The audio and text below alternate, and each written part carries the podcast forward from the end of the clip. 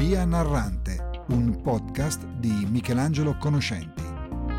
Via Narrante sono viaggi minimi nella parola, nel suono, in luoghi di sogno e sognati, in spazi inesplorati, alla ricerca di sé e molto altro. In questo episodio Via Narrante ti racconta di quella volta che il sogno si realizzò.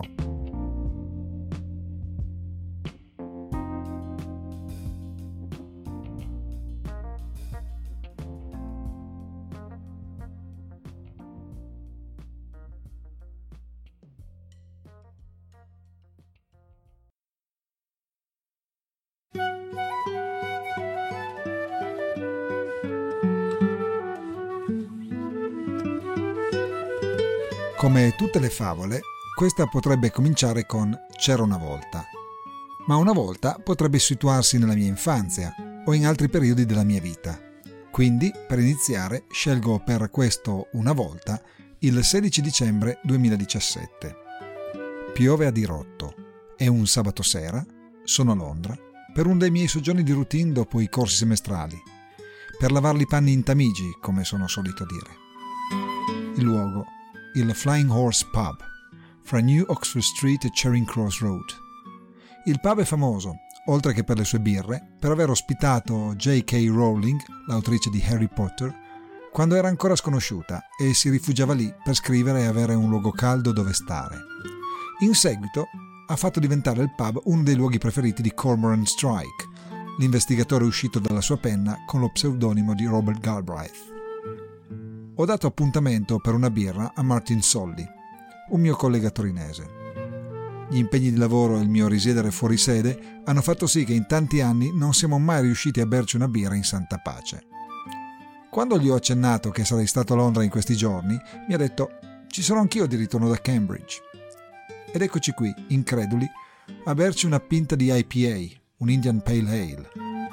Il pub la public house, la casa di tutti, genera un'atmosfera piacevole e con Martin ci perdiamo in tante chiacchiere che toccano le nostre vite. Mi racconta della sua famiglia e delle zie, da cui andava in feste nella zona di High Street, Kensington. Per quanto riguarda la scelta del ristorante, si affida alle mie conoscenze perché, sostiene lui, ne conosco molti e di migliori. Martin è anche uno storico e mentre si chiacchiera del più e del meno, raccontandogli delle molte parate e manifestazioni reali che Londra offre cui mi piacerebbe partecipare, dice Beh, eh, l'anno prossimo sarà il centenario della fine della Prima Guerra Mondiale, la Grande Guerra. Qualcosa di bello certamente sarà organizzato qui a Londra, come in tutto il Regno Unito. Hai ragione, ribatto. Magari è la volta buona che riesco a vedere gli Spitfire e gli Avro Lancaster sorvolare Whitehall, dal vivo e non solo, attraverso le immagini della BBC. Dopo una piacevole serata in un ristorante cinese specializzato in pesce a Queensway, rientro in albergo e mi fermo alla reception. Desidero prenotare una camera per il fine settimana dell'11 novembre 2018. Per il centenario della fine della Prima Guerra Mondiale, l'anniversario cadrà di domenica. E così l'undicesima ora dell'undicesimo giorno dell'undicesimo mese, in genere una specie di formula rituale per i britannici, sarà una data quasi magica. Pochi giorni dopo prenoto anche l'aereo per essere sicuro di avere il posto e una tariffa stracciata. Il C'era una volta si sposta ora al 21 giugno 2018. Sono a Milano per un lavoro che sto facendo per conto di un comando NATO. Sono responsabile accademico del programma e sono affiancato dal vicecomandante del NATO Rapid Deployable Corp di stanza Solbiate, il generale maggiore Edward Alexander Smith Osborne. Siamo stati presentati al primo mattino. Per il protocollo militare, in inglese qualsiasi ufficiale, e quindi soprattutto un generale, è indirizzato come Sir, e lo stesso vale per me, in qualità di professore ordinario. In italiano si rende con Signor Generale. Il generale si rivela subito una persona preparatissima professionalmente e gradevolissima nella conversazione. Tutte le pause e i pasti li consumiamo insieme, sempre nel rispetto del protocollo al circolo ufficiali. Personalmente non vedo come un problema perché è piacevolissimo. Abbiamo anche parlato di Galles, perché il suo attendente è una Royal Welsh Guard, uno dei reggimenti d'élite di cui il principe Carlo è l'attuale comandante e la regina il comandante supremo. L'attendente, ovviamente, parla correntemente gallese. Gli ho raccontato che ho imparato quella lingua da ragazzino e mi ha voluto testare. Dopo aver declamato il tradizionale Cambrian Beef, Galles per sempre, motto del Galles e del reggimento, abbiamo scambiato alcune battute. He really speak Welsh. Parla veramente gallese, dice l'attendente al generale. Durante un pranzo, con la sfaccettaggine che mi contraddistingue, dico al generale: Posso farle due domande? Prego, mi dice, annuendo. La prima è: Ma le sue scarpe, bellissime, sono d'ordinanza? Il generale mi guarda con un sorriso lievemente imbarazzato e mi dice: No, si sono rotte, ma come generale posso portarne un paio simile, perché sono dello stesso colore. Le ho chiesto perché amo molto le scarpe di foggia inglese, dico io. Lui ribatte: Beh, le farà piacere sapere che il marchio è inglese, ma è ora di proprietà italiana. A proposito, qual era l'altra domanda? Lei di dov'è originario? Perché me lo chiede, secondo lei? Perché in alcune cadenze mi suona come sud-ovest dell'Inghilterra, Cornovaglia per la precisione, ma poi sento qualcosa che ho difficoltà a regionalizzare e definirei piuttosto royal. Ha ragione, sono cresciuto in Cornovaglia. Complimenti per il suo orecchio ben allenato. Stavo per chiedere sì, ma la parte royal? Ma qualcosa mi fece comprendere che non era bene insistere. Le giornate lavorative furono produttive e passarono in un baleno. Fu così che alla fine dell'ultimo giorno dissi Signor generale, vorrei chiederle un'informazione e un consiglio. Mi dica. Da dicembre 2017 ho già prenotato la mia camera a Londra per il Remembrance Day. Essendo il centenario, mi piacerebbe partecipare a qualche manifestazione celebrativa. Secondo lei, a chi mi potrei rivolgere per avere maggiori informazioni? All'addetto militare della vostra ambasciata o a qualche associazione di reduci? In effetti, iniziò lui, eh, per il centenario dovrebbero essere organizzate diverse manifestazioni interessanti. Certamente a Westminster, l'abbazia intendo, e al cenotafio. Conosce il cenotafio? Signor generale, da quando sono ragazzino vedo ogni anno Sua Maestà la Regina deporre, insieme ai dignitari del Commonwealth, la corona di papaveri al cenotafio, di fronte a Whitehall. Il mio sogno è proprio quello di essere lì. Ma come mai ha questo interesse per il nostro paese? La sua domanda è un invito a nozze e in breve gli racconto 50 anni di passioni e studi anglo-americani.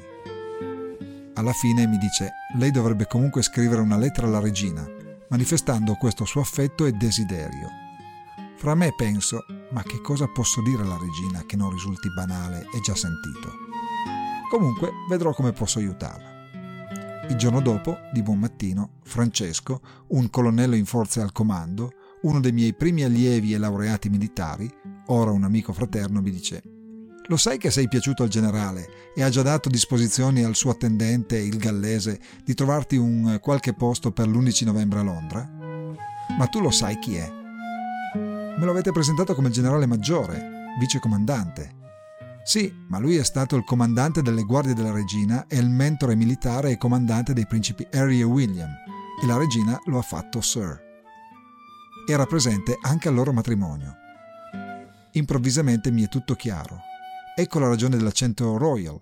Scoprirò che è stato educato a Eton e poi a St. Andrews, i luoghi nobili del sistema educativo britannico, e il Sir non era il grado, ma il titolo di baronetto assegnatogli dalla regina. Nei giorni seguenti, Sir Smith Osborne mi scrive alcune mail dicendomi che si è attivato per trovare un evento cui possa partecipare a Londra e allo stesso tempo si raccomanda che scriva alla regina, come da lui consigliatomi. Intanto rispondo scusandomi per non aver colto che il Sir era il suo titolo e non semplicemente l'attributo protocolare del suo grado. Non si preoccupi, lei ha riconosciuto il mio accento e ha colto l'esperienza reale. Questo è molto più importante. All'invito di scrivere alla regina dico esplicitamente ma cosa posso dire di interessante alla regina? Manifesti semplicemente ciò che mi ha raccontato e lasci che la sua autentica passione per il regno e la corona traspaiano. Le chiedo solo una cosa, se riceverà una risposta me lo faccia sapere e se non le dispiace mi faccia leggere il testo. Prometto di fare così. Intanto l'estate trascorre. Sir Smith Osborne mi tiene aggiornato sull'avanzamento delle ricerche e ogni volta mi chiede se abbia poi scritto a Sua Maestà. In realtà sto girando intorno alla cosa da parecchio tempo, perché so che desidero scrivere qualcosa che sia originale, ma al contempo autentico. Nella seconda metà di settembre sciolgo gli indugi, compro una bellissima carta della lettera giapponese, di un formato particolare, e scrivo a Sua Maestà la Regina. Inizio in questo modo. Dear Madam, this letter has been for a long time in the ink of my fountain pen, and only today it dares to find its way to you. Gentile signora, questo è il primo appellativo che si usa per rivolgersi alla regina, seguito poi da Sua Maestà. Questa lettera è stata per lungo tempo nell'inchiostro della mia penna stilografica e solo oggi oso trovare la sua via verso di lei. Come suggerito dal generale, racconto la mia passione e amore per il Regno Unito e la sua storia. Poi lascio che sia l'istinto a guidarmi e concludo menzionando il fatto che l'11 novembre sarò a Londra per le manifestazioni del centenario. Il 18 ottobre suona il citofono di casa e la postina.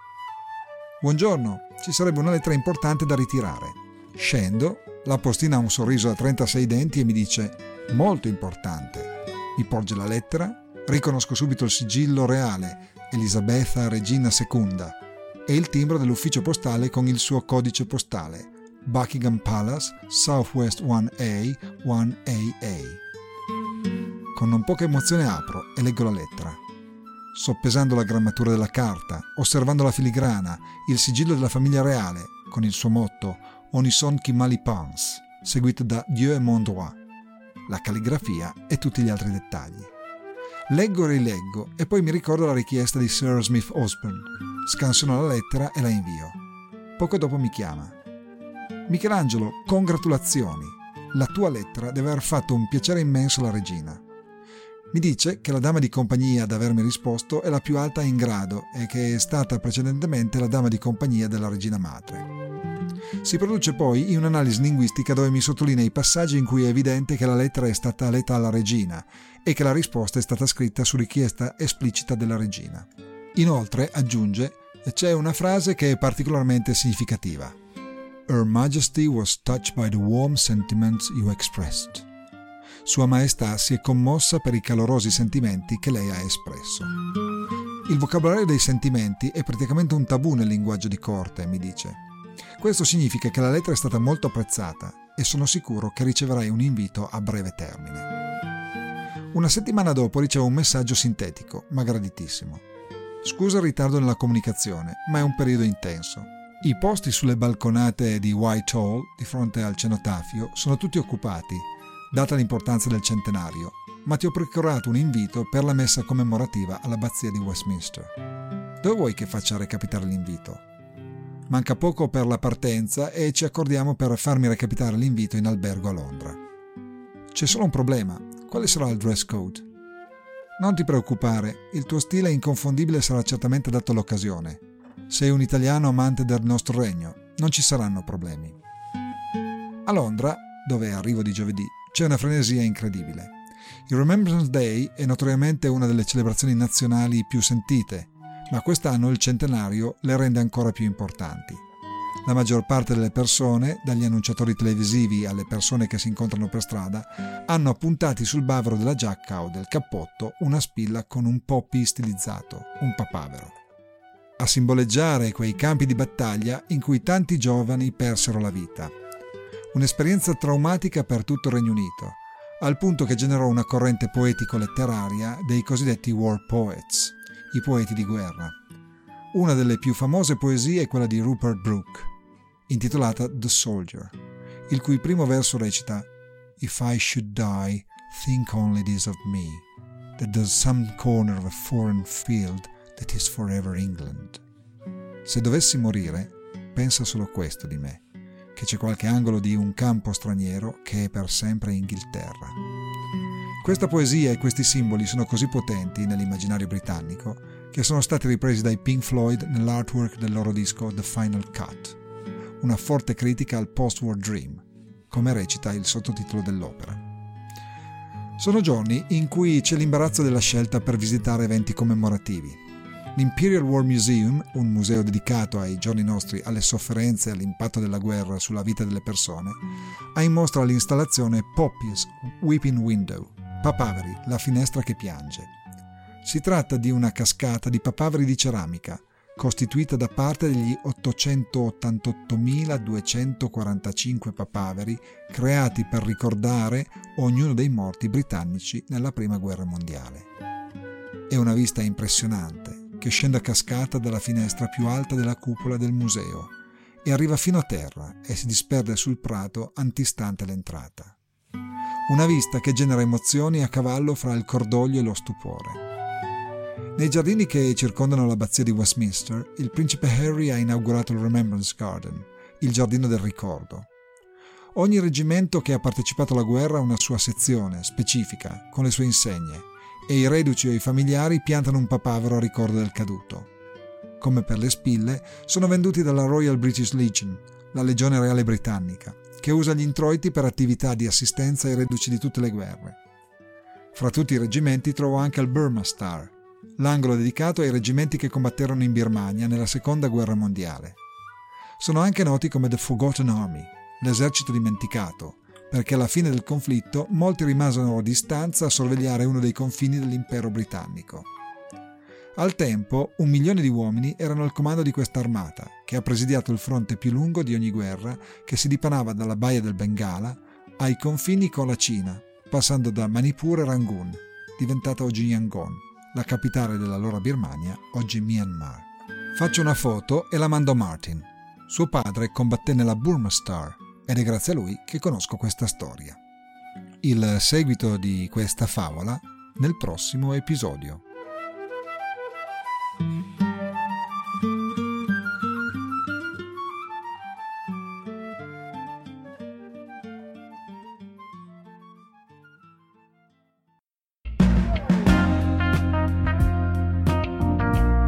Hai ascoltato Via Narrante, un podcast di Michelangelo Conoscenti.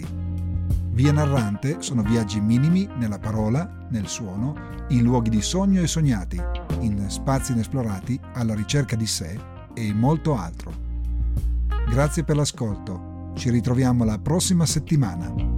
Se hai apprezzato questo episodio, condividilo. Ciao!